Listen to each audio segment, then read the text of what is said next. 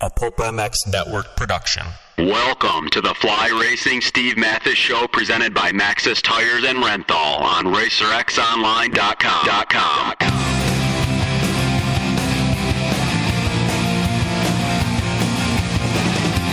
With your continued support of our sponsors, we have surpassed 1,500 podcasts delivered with over 15 million downloads.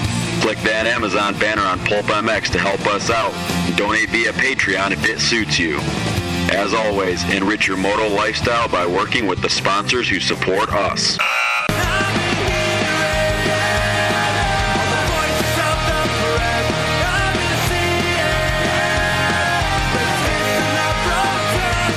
Original Moto Podcast, featuring legends of the past, stars of today, season previews and race reviews, introspection, opinion, facts, and laughs. Here's your host, Steve Matthes.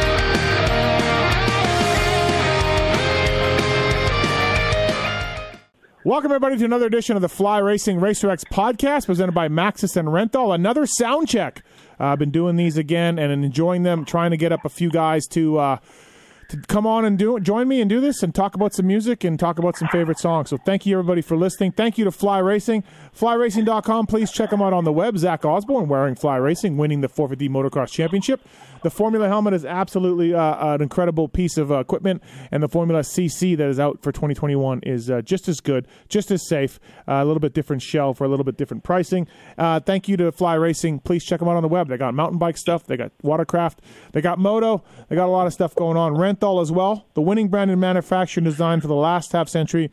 Renthal continues to lead the world at the very top level of the sport, amassing more titles than all competing brands combined. Uh, that's over 222 U.S. titles and over 213.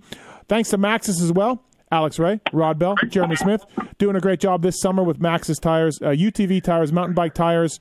Maxxis.com for more information. Jeremy McGrath helping to develop that MXST tire.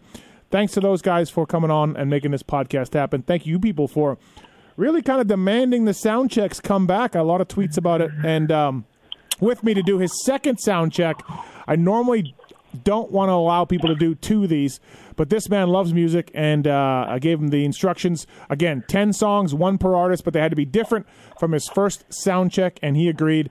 It's a former pro rider turned trainer to the stars, Seth Rarick. What's up, Seth? How are you, man? Man, I'm stoked. I think I must be the only dork who likes talking about music this much. But uh, yeah, yeah, I, I love these things. I, I mean, this is I, I enjoy listening to these things more than the the motopods. To be honest with you. Yeah, and, I know, uh, really, right? You it- were always into these things, yeah. Yeah, I, I, I love music. I mean, I'm, I tell everyone if I was musically talented in any way, shape, or form, no one would ever see me again. I mean, that that's all. Yeah. All all I would be doing, or it'd be taking up all my time. But uh, yeah, it seemed like you were gaining momentum with these for a while, and then just nothing for like Well, what a year now. I mean, I- no, yeah, it just I- seems I- like no one's into music. It's crazy to me. Well, Hill doesn't talk to me, so I couldn't get him. I'm working on AP. Uh, his his will be heavy country, but uh, I'll still do it with that. Yeah, AP will be full redneck, but yeah, Yeah. he he's into it. But yeah. I'll uh, I'll try and talk to Hill for you, man, because that that, that kid's uh, taste in music is amazing. Yeah, I was thinking Metcalf too. Get a hold of Metcalf down under and see what he's doing. He's I know he's a drummer. You know, he loves music. so- Oh, is he really? Yeah, yeah, Metcalf might be a good didn't guy. know that. Yeah, yeah, absolutely. So, uh, we'll see. We're going to keep adding these to, to these, or hopefully we can, anyways. Um, before the COVID, obviously, and since the last sound check, what was some of the concerts you went to? Did you go to anything cool? I know super busy with Baker's Factory, and you're you don't have much of a life, Seth Rowe, these days. But what about? Did you get out to do anything? Uh, to be honest with you, Steve, the last concert um, I went to, I don't know if it's a, I don't know if it's a coincidence or not. Uh, I'm sure it's not, but was right before I moved to Florida. Yeah.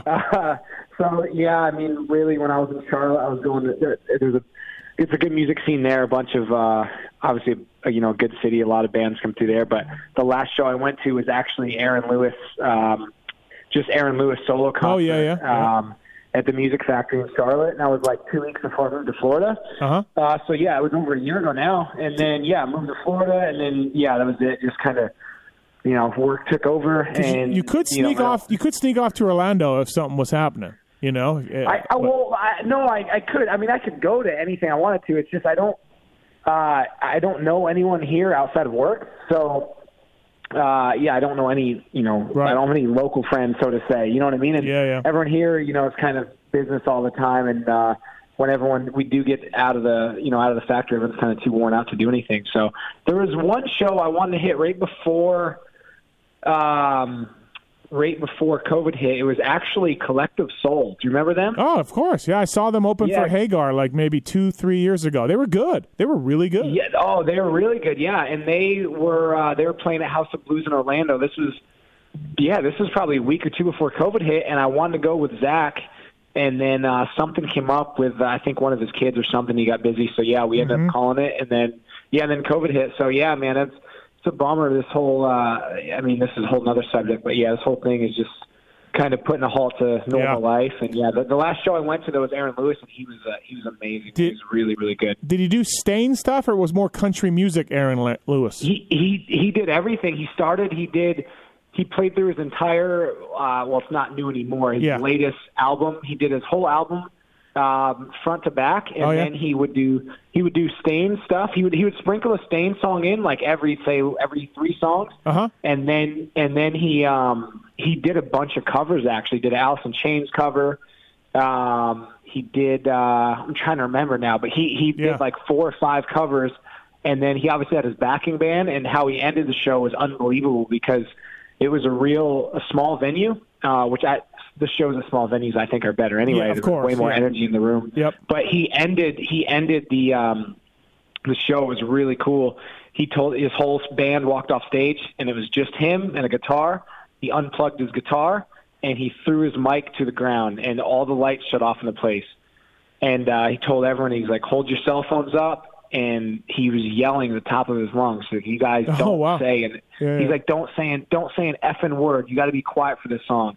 And he stood on top of the on the one amp, just just as you know, Yeah. guitar and singing, and no no microphone. Oh, wow. Just it was insane, man. And he was cool. just it was crazy how much his voice traveled, like bellowed, and it was it was a really kind of makes the hair stand up on the back of my neck just thinking about it. The vibe Yeah. he put in that place, and that's how, kind of how he ended it. Uh, price So, to yeah, he's really Pri- good. Price to uh, Price to Pay by Staind. Really good song. Really good like mountain bike uh, song. Uh, get oh you- yeah, get that, you- yeah. You, you use that as a pump up, huh? yeah, yeah. I'm, I'm a fan Yeah, of that. it's it's o yeah, it's okay. That was kind of later on. I mean, yeah, I like the earlier Sting stuff better. Uh, yeah, it was definitely radio play the Staind song for sure. Um, no, thanks for uh, coming on. I think people really dug this, and uh, I knew you would get some Cornell in this, even though I told you, you know, got to be different from your last sound check.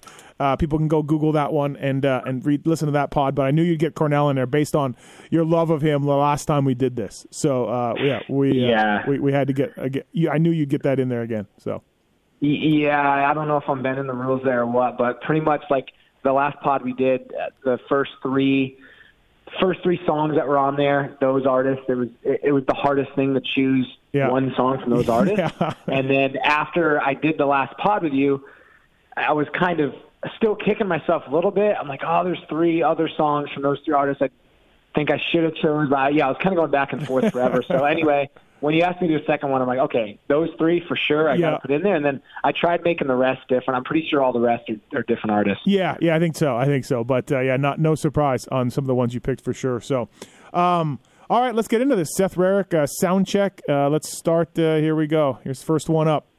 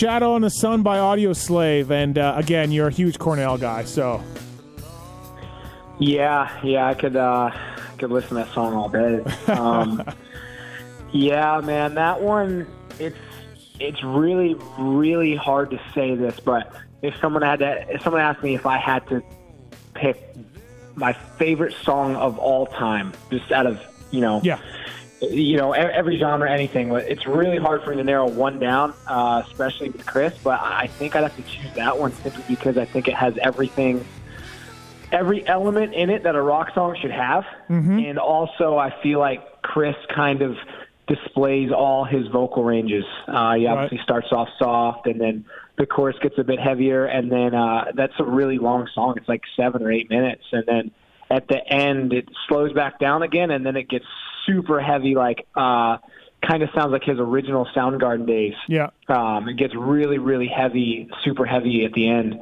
and uh, yeah, I I really think I'd have to pick or have to say that would be my favorite song of all time. That's a massive Wow. statement. Yeah, it but, is. It uh, is. That's huge. it's, it's it's a massive statement, man. But I've I've thought about it a lot, especially since the last pod I did with you, because I've never really had to think about you know my ten favorite songs. Um, but yeah, that that one's amazing. And then the lyrics are also very dark and heavy, which a lot of his were. But considering what happened to him later on in life, and and you know how he went out, it's it's very eerie. I mean that that whole first Audio Slave album, I think a lot of his lyrics are super. uh just know you know knowing how he went out is Yeah. just very very eerie. Um, I mean, the man obviously had a lot of demons, but I think that's what made him so great. And uh, yeah, it's it's just this, even that chorus is like you know I um, I can show you how people die alone. I can tell you I'm the shadow on the sun, and then later on, um, he goes, I can show uh, yeah I can show you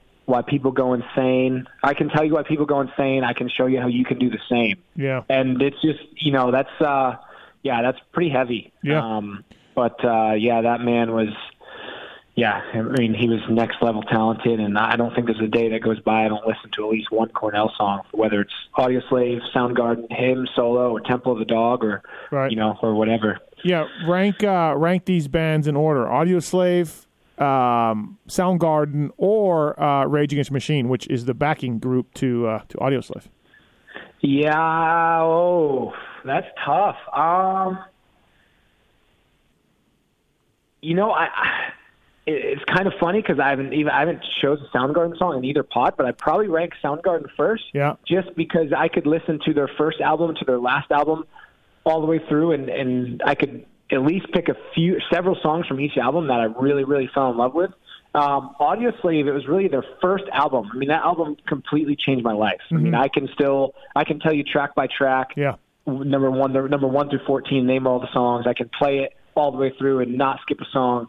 Um, that first record completely blew my mind. I was, I think I was nine or ten years old when it came out, and it. Com- I mean, yeah, I loved music Right. before then, but that that just uh, just got me hook, line, and sinker. Um, it was almost too good to be true. I mean, they, they were the definition of a supergroup. I mean, their opening their first concert ever was uh, you know on the David Letterman show. They performed outside on uh, on top of Radio Hall in New York City. I mean, it just it was it was almost too good to be true. And it was, but also with that being said, it was the band was short lived. Um, and each album you they only released three, but that first one was unbelievable. Second one was really really good, um, but it, it in my opinion didn't have that power punch the first one did. And then the third one, they strayed off. You could kind of tell. It was, I think there's a lot of musical differences within the group by that point. right. Um, so I think I'd have to rate or rate Soundgarden first, just because the longevity was there, um, and Right. the quality of music was there the whole time. And then I'm a big Rage fan too, but um, I almost think Tom Morello's guitar playing was. I almost feel like Zach tried to overshadow it with his rapping sometimes. Um, yeah. And the the the musicianship of Rage Against the Machine still is one of the I think the best group of musicians ever. Um, I'm not a massive rap guy though, and sometimes Zach's rapping layered really good with the guitar playing, and then other times he just got to me too far left field with the rapping. And they were also a very political band, which I'm not really political at all. So Yeah, yeah. um, you know, they kind of lost my interest there a little bit. But yeah, still, I mean, those guys were great as well. Right, right. Um, my wife loved the first Audioslave, like insanely loved it. Uh, uh, Yeah. she was Oh, I- I- I a massive don't know Audio anyone- Slave. I don't know anyone that didn't. I mean that that first album completely blew my mind, and and you know it's good when that was. uh I mean, what was that? 18 years ago, I think it was 18 or 19 years ago, and still today, I could put that album on and I get the same feelings I did back then when I was a little kid. I mean that that Yeah. album was uh, Yeah. unbelievable. and uh, for me, that song's really good. And I'll tell you, I but I kind of kind of glossed over it, didn't think about it much, and then I don't know if you remember the movie Collateral. Uh, I I don't, but Okay. I, I remember you saying I remember you saying this before, but I, I've actually I've still never seen the movie. Yeah, this song is in Collateral. Uh, it's L.A. It's a movie about L.A. and the in the dark, and it's a it's a hitman movie with Tom Cruise and and uh, Jamie Foxx. And this song comes in. They show L.A. They show a wolf walking in the streets. Who, who knows, you know, if it was in L.A. or wherever that shot was. And then they kind of pan to these characters, and it's shadow on the sun, and it's incredible use of this song. And it just made me go like, that song is amazing. like it totally made me appreciate the song. That that, that little bit from Michael Mann uh, on uh, on Collateral. So Yeah, I'll have to watch it. I'm, Yeah. I'm not really a huge movie guy, but I've still never seen it. I, I remember you saying that before, but Yep. uh, yeah, I need I need to check it out. all right, here we go. Seth Rarick, sound check. Here's uh, song number two. Here we go.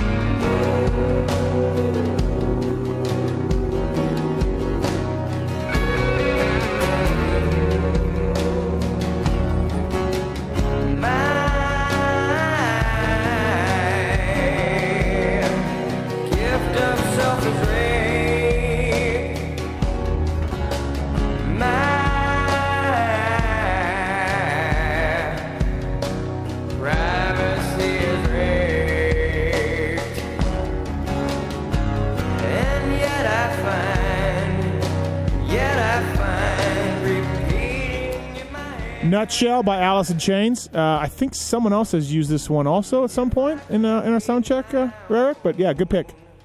Yeah, I'm not sure if someone else has used it, but uh, man, Layne's voice is beautiful, isn't it? Yeah. that guy Yeah. was unbelievable. Uh, I think most Moto fans listening to that will probably be rem- immediately reminded of. I don't know what Terra Firma it was, but one of the early Terra Firmas. I think it was Doug Henry's fir- the the clip at the end of his.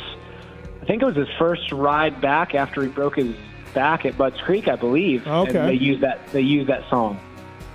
I Oh, think. Yeah. I, I'm not sure if it's that Terra Firma or different, but I know it's a Doug Henry theme. Right, right. And uh, they they use that song, but that's the first time I remember hearing it as a little kid. But um, yeah, man, that's another one with with Layne. I mean, for for some strange reason, I'm very very attracted to the- Tortured, the- tortured lead singers. the, yeah, the the darker lyrics and the darker. I don't know. Obviously, I don't know. Never knew them, but seems like they were darker people. You know. Yeah. Um, they obviously had issues and uh, you know fought a lot of demons. But the fact that same thing with you know, like I said earlier with Chris, and now how Layne went out and that song, you know, years later after knowing what happened to him, it's almost a cry for help. You know, and. uh yeah, I'm not sure why. Really, I'm, I'm really attracted to bands or singers or, or just lyrics in general that are like that. But Mm-hmm. it seems like if you listen to a, I've always felt if you listen to like a, a Motley Crue song or something like that, it's all about girls and partying and drugs. Right, it kind, of, right. kind of makes you.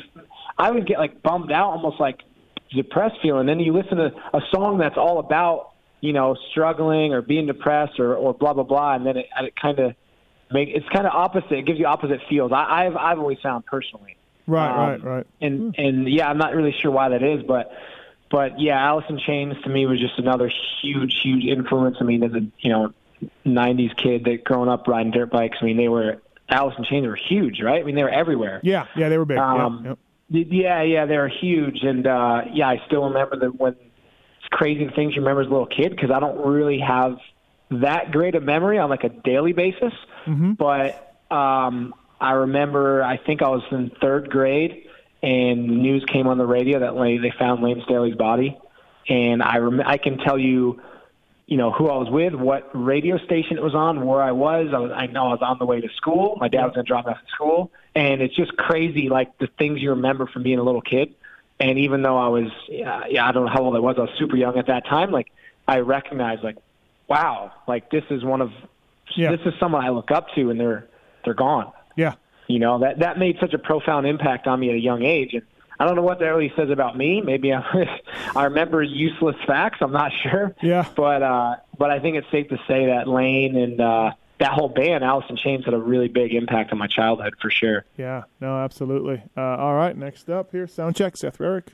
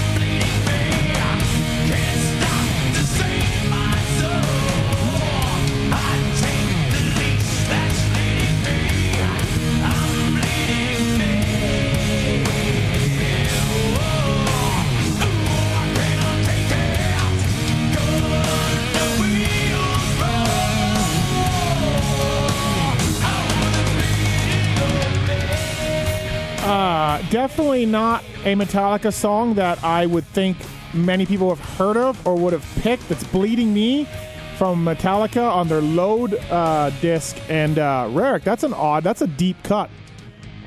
That is, yeah, that is a deep cut. You know, a lot of there's a lot of Metallica fans, but they're obviously they're they're they're kind of you know skin level. You know, they're big Yeah, hits and yeah. whatnot. But a lot of people are, if you want to say like hardcore rock guys, are they kind of lost touch with Metallica when they slowed down a little bit, and that's when I really fell in love with Metallica. I mean, the, the early like the '80s thrash metal thing, I, I can only get into so much.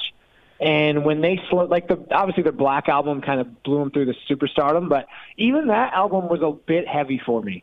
Um, and uh, yeah, the, the Load and Reload albums, I think they came out back to back or maybe consecutive years. Yeah, very remember. yeah, very close together. Yeah. They're very close to each other, yeah, and that's those that that that put me over the top for Metallica. I really fell in love with those guys. They they obviously still had a real hard rock and metal side to them, but they slowed it down a little bit, and you know they kind of the songs had, in my opinion, some actual arrangements to them instead of just thrash metal, thrash the drums, and thrash the guitar, and bang your head. I mean, you know, I can listen to that for a couple minutes here and there, but Yeah. when they slowed down, it seems like their songs had a lot more texture to it. And that I'm going to compare that song there to what I was saying earlier with Shadow on the Sun with Audioslave. It that song, in my opinion, has everything a rock song should have in it. It's it's got it's starts off slow, it builds, it has a good heavy chorus, but it's actual like texture in the guitar work. It's not just thrashing the strings, if that makes sense. Right. Um, and then same thing with that. That's also a very long song, and uh, if you let it go, if someone listens to the whole thing, it it gets it almost changes tempo at the end and gets very, very, very heavy and you know kind of very uh, it kind of has a dark, eerie, eerie feel to it as well. Um, which that song is actually that James wrote that song in the middle of his uh, well, he's he's been struggling for years, but when he was his deepest with his alcoholism, and that whole song is about him struggling with alcohol and you know how he's had to cope with it and you know kind of come come out better on the other side. So that song's also got a pretty heavy feel to it. Um, but yeah, I, I love that. But I mean, I love Metallica in general. Um, Right. But that that that those two albums back to back really made me fall in love with them. And listening to that just now reminded me. You asked me earlier about the concerts I went to. So uh, about uh, I'd say six months or so before uh, Aaron Lewis, I, when I was in Charlotte, me and uh, your good buddy Phil went to see Metallica, and that that was unbelievable. Yeah, they were doing. Uh, yeah, I remember that tour. Yeah, we almost went to. They they didn't come to Vegas, but they went. They went to uh, Fresno. We were thinking about going to Fresno to go see them. Yeah. Oh, they blew the roof off that place. When I saw they're coming to Charlotte, I obviously wanted to go, but I almost felt like I needed to go because I'm like, man, who knows how long these guys are going to be Yep. together, you know? And uh, Steve, I left there thinking, dude, they're going to be together another 20 years. Right, I mean, right. they played like they played with the energy of like they're 25 years old. It Yeah. was crazy. Yep.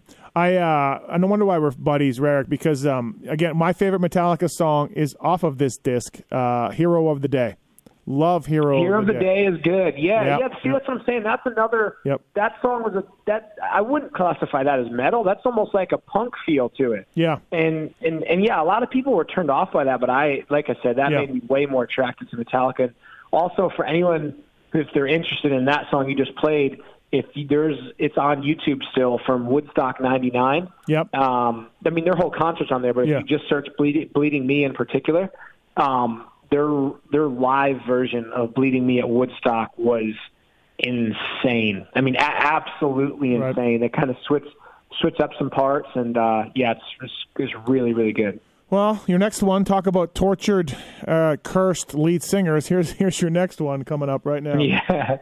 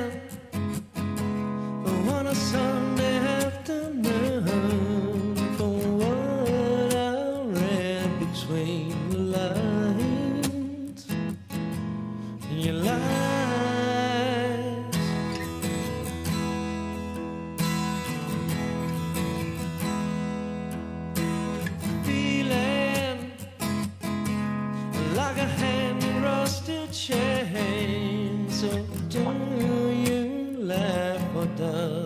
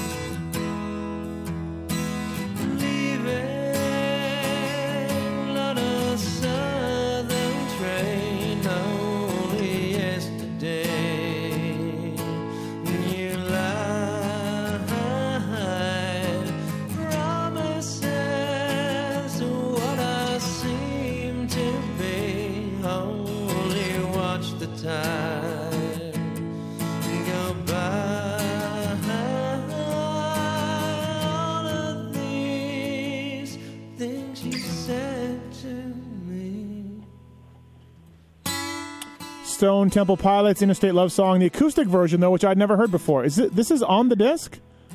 This is on. Um, they released this on the Purple Deluxe. Oh, okay. edition. All right. So I just have So the that- original that- one. Yeah. Yeah, yeah. So Interstate Love Song. I, I mean, obviously everyone knows the the original version of that. Uh, that came out came out on Core, their first album, and then Purple, their second album, their the deluxe box set has a bunch of uh, live, you know, live songs on there, and then a bunch of acoustic and a bunch of demos. And I was uh, just listening through that one day, and this this acoustic version of Interstate Love Song came on, and uh, yeah, obviously I like the original version. Um, I mean, I, I love STP in general, Yeah. but that this this version in particular to me was, um, it, it it honestly sounds like Scott was having almost an out of body experience singing this. I mean, it was his voice to me sounds angelic in this one, and it just it feels like that uh, that cut or that take, whatever, just became effort effortless to him, and uh, that that version I think encapsulates everything he was about. I mean, that guy was extremely talented. Uh, obviously, like you said before, is very yeah, very tormented, and and uh, again, you know, went out. He's gone way, way, way too soon. Um, but STP was amazing, and a crazy story actually is um, a couple years ago at Muddy Creek, Bobby Reagan, um, his he was walking around the, at the race that day with a just I just thought it was his buddy. And he calls me over at the end of the day. He's like, he's like, Seth, I want you to meet my buddy Maxie. He's like, I, I know you're really into music, and I figured you two could talk music. And we started talking. And this guy, I, I think he is from Mississippi. I think that's how Bobby knows him. But he he was at one point the Supercross show director. Yeah, Max. I know Bell. Maxie. No, I know Maxie. Yeah. Okay, you know Max. Yeah, yeah. And he worked with GNR at one point. He, uh, yeah, he's done a lot of stuff. Yeah. Okay. He he is actually the one that found Scott Weiland's body on the tour bus. Really? Oh, I didn't know that. Yeah. Oh, I- wow. I, yeah, I was mind blown. So Yeah. I, I don't even know how. We just got talking about music in general, and uh, and then he was saying he was uh, STP's tour manager for a while, and uh, yeah, I was just kind of telling him, you know my love for STP and uh, partic- Scott in particular, Yeah. and that's when he told me that, and I kind of was. I, I wasn't. I wasn't calling him out by any means, but I just didn't really believe him, you know. Yeah. And uh, yeah, he pulled he pulled out his phone and showing me pictures of him and Scott at Scott's 40th birthday party, and they were they were really close friends. And when Scott, you know, when he was when he passed away, he was on tour with uh, his band at that time was the the uh, what was it? It was, it was him solo with his band, it was like the the Wildabouts or Wild Yeah, yeah, Wildebeest yep, or something, yep. some something like that. But yeah, Maxie was on uh, their their you know show manager, director, whatever, and uh, yeah, Scott was obviously supposed to come on stage, and no one could get a hold of him. No one heard from him. He goes, "Oh, I'll go check his bus," and yeah, he goes on his bus, and yeah, Damn. he was done, man. Yeah, he uh, Maxie told me some stories about Axl's behavior, and it's just like insane. You're just like, what an. I mean, I love GNR and I love Axl Rose, and uh, and uh, you just hear these stories, and, Yeah. and you're just like, Fuck, I, I what a, what an insane idiot. You know what I mean? I don't know. Yeah, yeah, that's yeah, yeah. No, I mean, yeah, GNR's good. It's just a lot of those. Yeah, so those guys were next level. Yeah. Like yeah. they wanted almost, I feel like, torture other people Right. rather than themselves. Ma- Maxie, You was. Maxie was telling me one story where the vocal, the, the Axl's r- highs are so high, and his lows are so low. It's like phenomenal, right? That's part of it, how insanely talented he is, and he just he just can't handle the mixer, the guy, the sound engineer, whatever. He can't handle the sound engineer's like, look, dude, I can't make it sound amazing when you're growling and amazing when you're hitting the highest part that anybody's ever hit in music. I can't make it, and and Axl would just fire everybody, and he just fire the guy, and they're just like, it, it's not possible. The range you're asking for is not possible to sound perfect everywhere, you know. And Yeah. uh, and he was just an idiot, I guess. So yeah, and crazy stories. Um, all right, next up, here we go.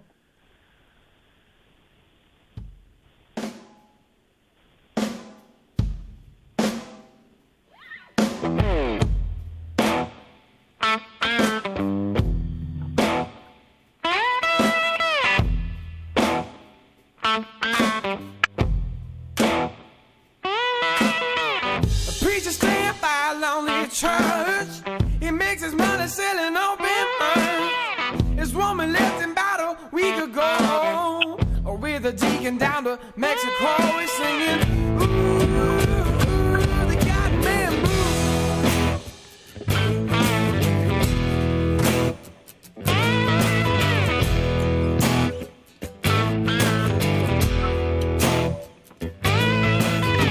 He drives a pickup back from 62.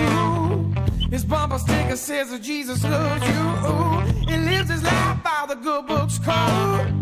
A day to day, in a heavy load. He's singing, Ooh, the God man blues.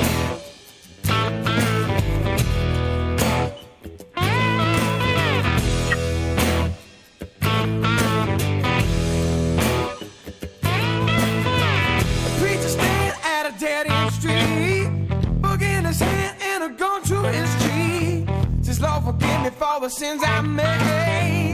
And sing the song that he sang yesterday, singing. Godman Blues by Kolton Moore. Sounds pretty cool, Eric. I've never heard of it, never never listened to that, but sounds good.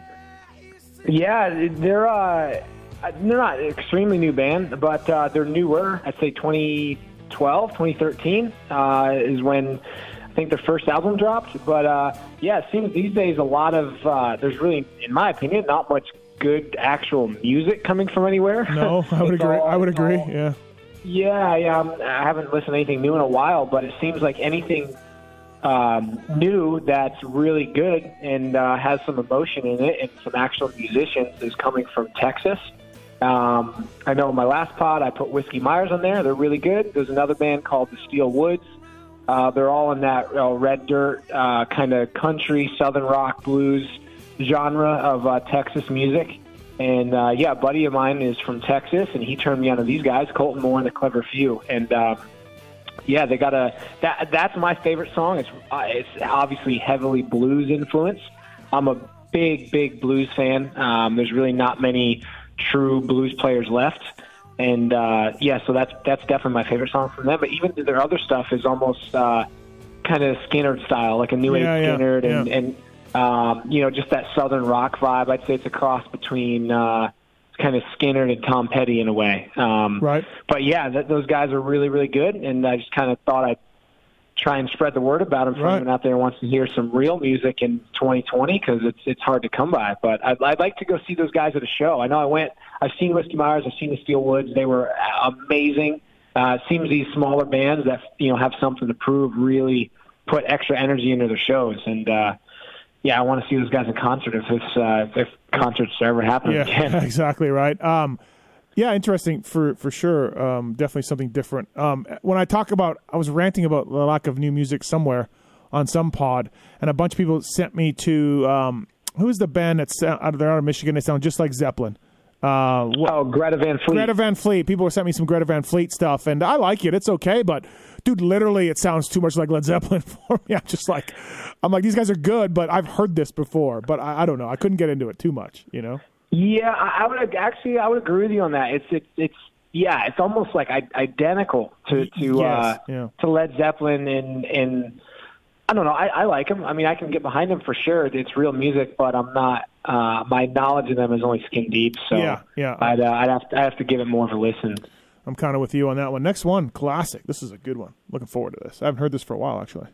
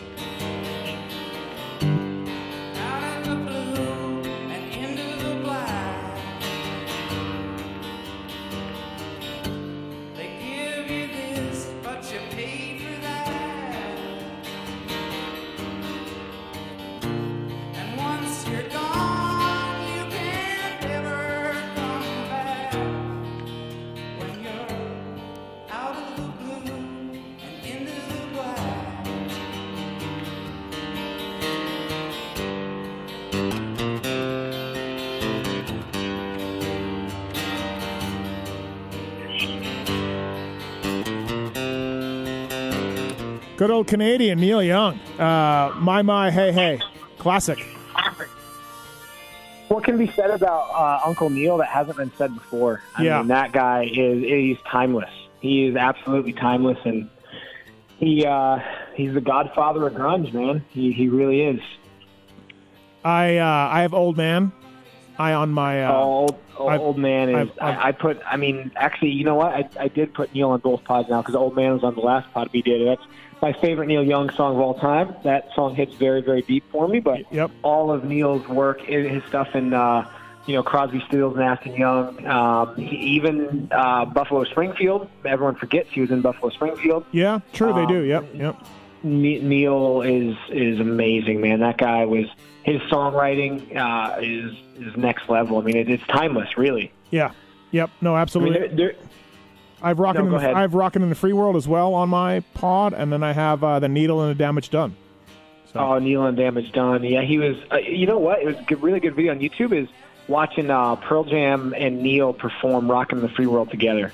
yeah, That's uh, yeah. that's amazing performance. Um, but yeah, Neil's the man. His his songwriting, I would put him in my opinion. There's there's three songwriters that I, I mean I would have to say the three best songwriters or composers of music of all time would be Neil, Bob Dylan, and Tom Petty. I mean those, those three guys are just next level um, as far even even the topics that they chose. I mean Neil was taking on issues, eh, writing about issues in the songs that back in those days, um, you know, no one really wanted to talk about. It was kind of a scary time. I mean, Yeah. we're in a scary time again. It kind of feels like history repeating itself. But but uh, Neil Young and Bob, and then you know Tom was a little later than them, but they took on they took issues head on, and uh, you know let people know how they thought about it. And uh, I highly respect that. Yeah, yeah, no, well said for sure. Um, all right, everybody, that's uh, Seth Rarick on the Fly Racing Racer X podcast, presented by Maxxis and Renthal. I want to thank those companies as well. FlyRacing.com, please check them out and uh, go uh, go see the latest and greatest from the folks at Fly Racing, and uh, also uh, Renthal.com, Maxxis.com, of course, all on board with us uh, as well as the Decal 500. What is the Decal 500? DecalWorks.com. You go there, you can win a $500 Decal Works gift card by submitting a photo of your bike with the Decal Works graphics or number plates uh, on your Decal MX account. It's that easy. You can win uh, $500. Uh, just log into your Decal MX account, uh, go to the Decal 500 tab. Fill out the info, submit your photo, and uh, once a month they will draw to win uh, $500. I want to thank the folks at Racetech as well. Racetech.com. Pulp20 is the code to save with those guys, and uh, appreciate them coming on board. Get your motor work done, get some suspension work done. Rarick, you ever use Racetech in your racing career? I never did. No, it's more of a.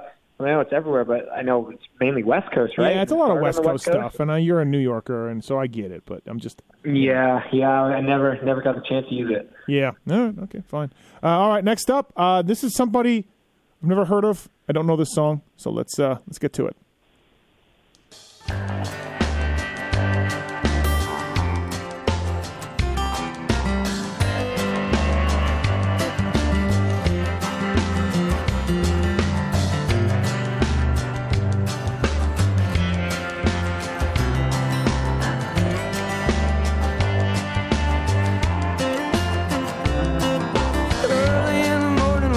Sun rise.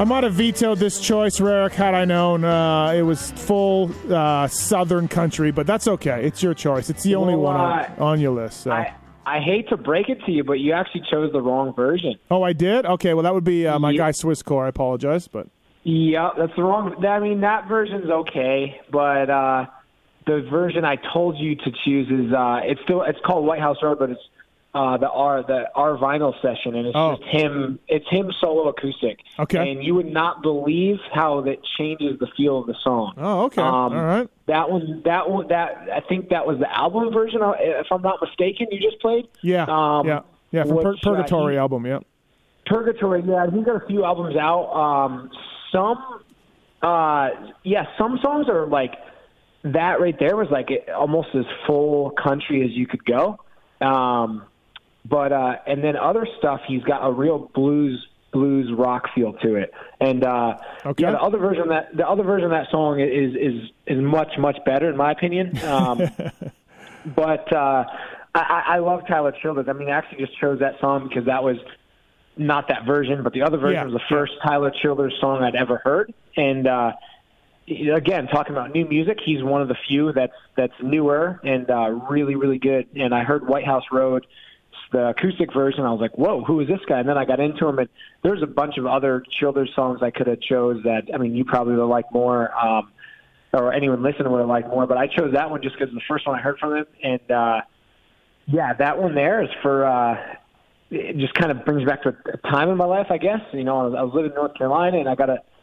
Even though I'm from New York, most of my closest friends are from the South, and uh, kind of feel like I'm a transplant by this point. Mm-hmm. And yeah, I, I- really got into Tyler Childers there, and I think it was summer of I can't remember if it was 18 or 19, but uh, yeah, it just brings back good memories, man. On the boat in Lake Norman with you know a bunch of my Southern friends, and all the songs he writes about, just kind of the Southern laid back lifestyle, and Right. yeah, he's uh he's really good. Him and uh and like I said earlier about good music, most of it's coming from Texas. He's actually from Kentucky, and then there's another guy um from Kentucky called Ian Noe. That's same thing. It's basically just him and a guitar. I mean, they do have backing bands and they do albums or perform live shows, but most of their stuff is uh the recordings are just solo acoustic, and it's just got such a raw feel to it, man. And uh it's I, it's one of the or some of the only new music these days that I'll actually get into and listen Right. listen right. to. All right. Sounds good. Number nine, Soundcheck Fly Racing Racer X podcast with Seth Rarick. Here we go.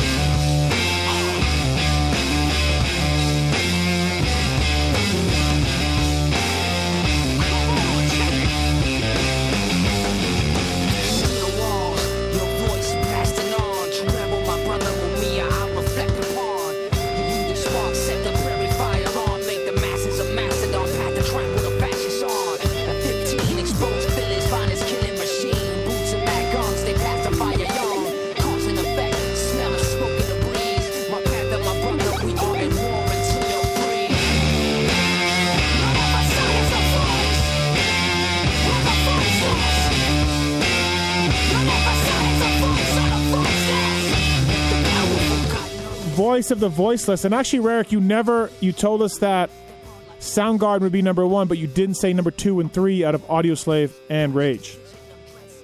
No, I didn't. I, I think I did. Oh. Audioslave would, Audioslave would be two, and Rage would be three. Oh, okay. I know it sounds. Okay. I know it sounds strange because I haven't put a Soundgarden song on here, but Right. um, I was just kind of classifying the whole spectrum Okay. as as far as the longevity. But uh, yeah, I chose that one. Um, I am a big Rage fan, and just like I said earlier, sometimes I felt like Zack's rapping was kind of overshadowing the musicianship Right. of that band. I mean, Yep. Tom Tom Morello is the riff master. I mean that song you you just played, Voices Voiceless. That riff is so simple, that or yet so catchy. I mean, it's unbelievable. Um, and he does that time and time again. All of his songs are just the simple, cleanest riffs that I could just listen to. I could listen to just the isolated guitar from that song all day long and not get and not get tired of it. I mean that that guy is is the riff master, and then you know Brad Wilk drums, uh, Tim Commerford bass. Those guys were yeah were next level. And and Zack Zack was good. I mean some songs he shines better than others, but uh, I think sometimes he took it too far with the rapping. But Yep. um, all in all, I mean, yeah, I love Rage Against the Machine. They were another huge influence in my childhood. You know, a lot of my favorite bands these days are just. Um, it, I was I was so molded. When you're a young kid, there's a I, I don't know the scientific term for it, for it, but I call it the, the molding era. I mean, the sounds that you listen to as a kid that kind of molds what you're attracted to for the rest of your life. And uh, Yeah. yeah, Rage was was huge. Again, I mean, in the '90s, they were one of the biggest bands in the world, and uh, I remember being greatly influenced, particularly by Tom Morello. Just his guitar playing was, you know, he was outside the box. He was doing things that have never been done before, and uh, yeah, I highly respect that. My wife and I went to go see Ra- uh, Audioslave on the. Uh, they were on the Jimmy Kimmel show and they were playing on Hollywood Boulevard. And uh, so we drove down there when I lived in Anaheim, working for Yamaha. Drove down and saw them there, and I remember watching Morello being like, "Dude, this guy's into it. Like he's into it. He's giving it his all right now. You know." So that was pretty yeah, cool. he yeah. he's awesome. He has a solo, or he performs solo uh, under the name The Night Watchman, and he actually does. Uh, I, everyone knows Tom Morello's electric guitar work, you know, but he does some acoustic stuff that's uh, again, it, it almost yeah. I don't know how he makes his guitar sound like that. It almost doesn't even sound acoustic. Like Yeah, yeah. he just he just gets sounds out of that thing that no one's ever been able to before. And uh, yeah, he's almost a renegade in in a way. So Easy I, on uh, that, I- Rarick. With with Eddie Van Halen passing away, uh, I'll leave that. Uh, you know, he, he's Well, Eddie, I mean, You know. yeah, I know that I'm not overshadowing Eddie. Eddie was, was way, way before Tom, but Yeah, yeah. Tom just released an LP uh, two weeks ago, and Oh, yeah? he did a tribute. To, he did a tribute to Eddie Van Halen. On oh, nice, nice, cool. Yep, yep. So, All right, uh, uh, yeah, love Eddie too. Last uh, last sound check song for Seth Rarick here on the podcast. Uh, this one's a pretty popular one. I think most people will know this one. Here we go.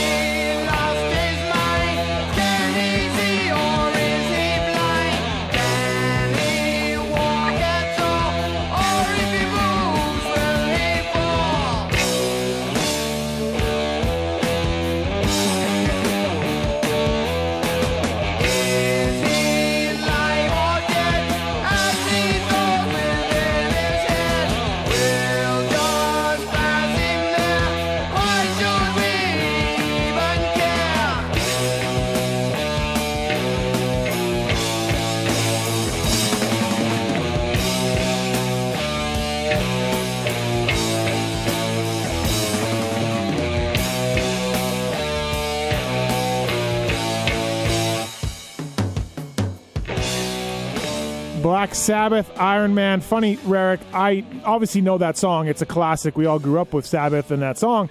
But until it was in the movie, I didn't know the name of the song was Iron Man. I just call me call me an idiot, but I didn't know the name of that song. Wait, really? I had no idea. And then Yeah, they put it in the Iron Man movie, and I'm like, oh shit, it's called Iron Man. Who knew? well, I think everyone knows that, but you. I guess maybe, yeah, yeah. I'm pretty sure. I mean, at that point, I think I think the movie was named after the song. Actually, I just I knew the song, but I never knew what it was called. I just everybody knows the song, but yeah, I didn't know. yeah, that's crazy. No, I mean, same with uh, same with that. I mean, there's probably ten other Black Sabbath songs I could I could give you that. Uh, arguably, I would I probably like more, um, but I chose that just for just simply for the impact it made on me. Um, as, as a young kid, I mean, I remember being, you know, I was raised on Sabbath and Zeppelin and Hendrix, just from, from my old man and his his side of music or his taste in music. Um, but I remember singing that song in the car seat. Really, I mean, I just was I loved that song, and uh, Black Sabbath just changed changed rock music forever, in, in my opinion. Um, Right. and and uh, yeah, I just you know, I, Ozzy's one of my favorite artists of all time, and uh, Tony Iommi on the guitar, unbelievable. Same same thing, the musicianship of that band. I feel like they're way ahead of their time. Um, Yeah. they changed they changed the course of music forever, and uh, yeah, kind of just had to throw a Sabbath song in there, just kind of as an ode to them for for what they've done, and and uh, yeah, I just chose that just simply for you know I remember being a young kid and the impact it made on me. But since then, I mean, yeah, I've, I've dove deep into Sabbath, and Yeah. uh, there's not many Sabbath songs I I don't like, to be honest with you. Um, but yeah, it's just kind of scary to think like without them or Zeppelin or you know like I played earlier Neil Young. It's just where, where do you think music or particularly those genres of music where would they be today? You know, Yeah. so No, good point. those guys were were ahead of their time uh, in, in every aspect, and it's crazy to me that. Um, I mean, Ozzy's still going. He's still man. going, He released an album. Yeah. He released an album this year. Yeah.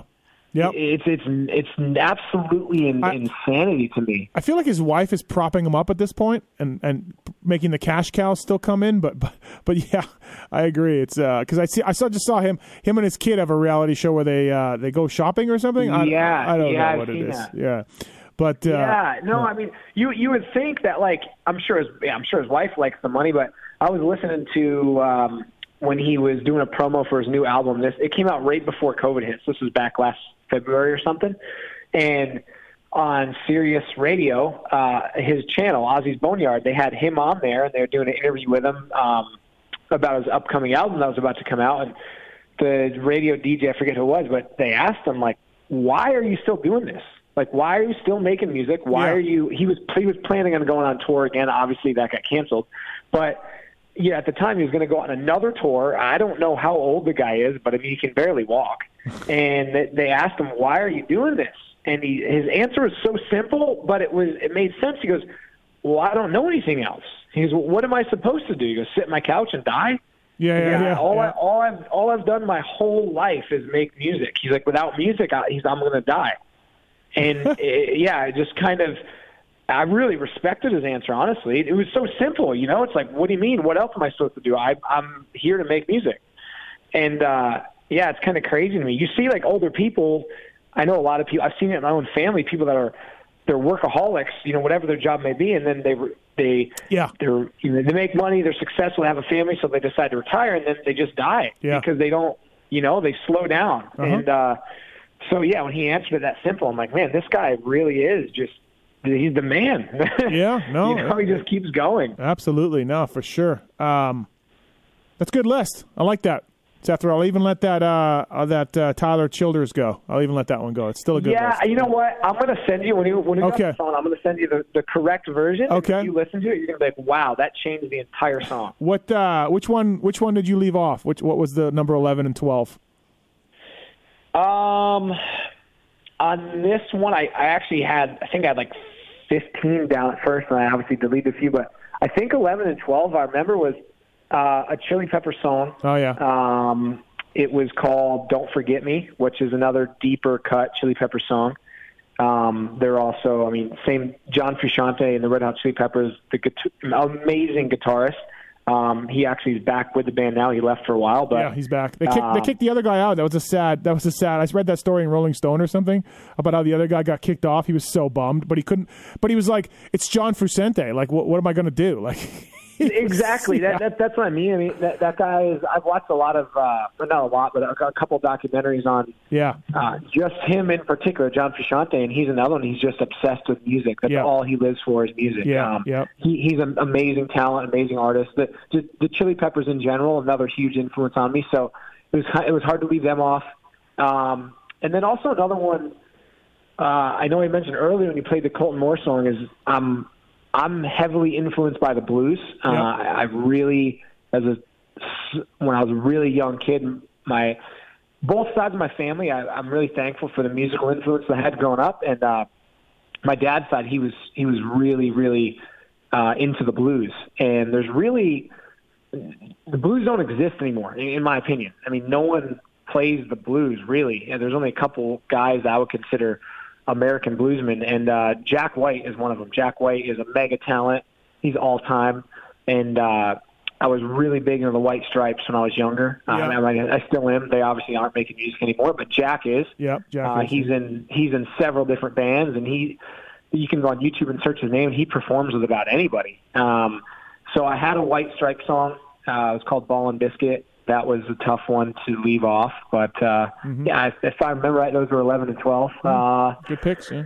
and then yeah, I mean, there's uh, I, I can kind of go all day with music, man. I could Yeah. I could talk on the phone for hours about it. So I, I hope uh, hope other people enjoy listening to this as much as I enjoy ma- making it. Yeah, awesome, man. Well, thanks very much, Seth Rarick, Soundcheck Part Two. Uh, appreciate it, and uh, yeah, man, it's uh, it's been a lot of fun. So thanks for doing this. Appreciate it. Fly Racing Racer X podcast. I'll talk to you soon, Seth. Rowe. Thanks, man. All right, thanks, Steve. Have a good night.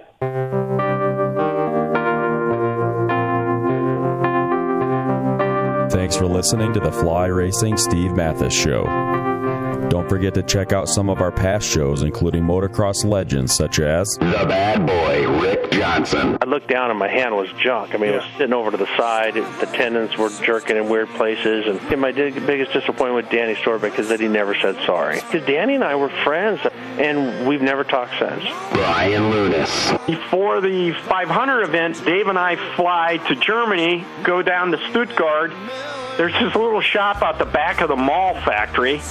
We get our cylinders, take them back, and you know off we go. And you know we ran Nikasil cylinders as a factory part for a handful of years before anybody ever saw it in production. Dave Arnold. And, and McGill was all, you know how he did the big pancake thing, and Right. and he's got the thing. He's completely laying on the gas tank trying to miss his tree. I mean, he would have gone even harder, jumped farther if that tree hadn't have been, you know, if, if it hadn't have been there. The Hurricane, Bob Hannah. I love the guy. I don't dis. I think he's the greatest competitor this sport ever had. Absolutely, 100% in my mind. I firmly believe that statement I said about these modern day guys in Switzerland or Holland or Belgium on 45 minutes on the same bike. You're not beating Roger. Are you crazy? They're not doing it. If they think they're so much better nowadays than they were in those days, they're fools. They're different bikes, different times. The Beast from the East, Damon Bradshaw. it got to the point to where I didn't want to leave home. And once I got to the race, I wasn't into it. If I wasn't going to give 100%, I'm not going to take their money. The working class hero, Doug Henry. It was definitely an emotional moment for me. Just thinking to myself, that's it, you know. And it's, it's amazing the stuff that goes through your head in a short amount of time of the things that you know that I was going to miss. The Dogger, Ron Lechien. Until you really open your ears and you want to listen to what they're saying, it's like beating a dead horse. I mean, you know, and I know from personal experience, did anybody ever sit me down? Of course they did. Everybody did. Pro Circuit's, Mitch Payton. There's two ways to make the money. One is you can sign for money, or two, you can earn the money. I'm a high believer in earning the money. I think they ride better when they earn the money. Seven time Jeremy McGrath. I was so mad, like so disappointed and so frustrated that I pulled picked and I left. Every point counts. I could kick myself to this day for not just riding around in tents. It's been no problem. My my ego got in the way, you know. The O Show, Johnny O'Mara. stuff that you could you'd sit there if you didn't even want to ride it you just wanted to just look at it all day i mean i got a chance to test all that i like that era i was in i really do Search Pulp MX in the iTunes Store to enjoy these and over 800 great motocross podcasts.